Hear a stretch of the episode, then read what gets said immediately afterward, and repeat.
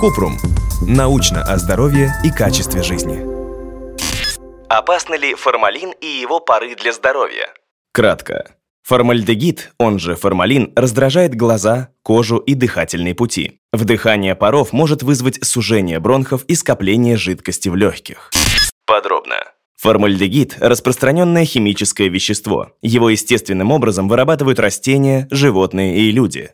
Источники формальдегида в окружающей среде. Изделия из дерева, фанера, ДСП и ламинат, шкафы и другая деревянная мебель. Ткани для перманентной печати. Товары для дома, такие как клей, краски, герметики и моющие средства. Дым от сигарет и других табачных изделий, газовых плит и открытых каминов. Смог в воздухе.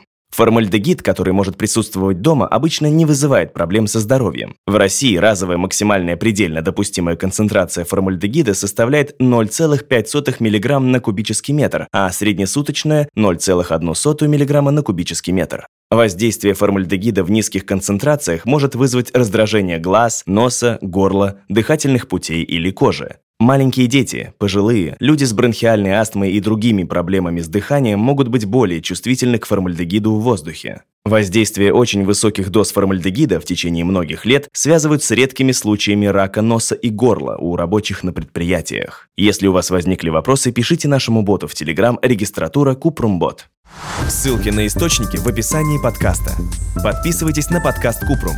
Ставьте звездочки, оставляйте комментарии и заглядывайте на наш сайт kuprum.media. Еще больше проверенной медицины в нашем подкасте «Без шапки». Врачи и ученые, которым мы доверяем, отвечают на самые каверзные вопросы о здоровье.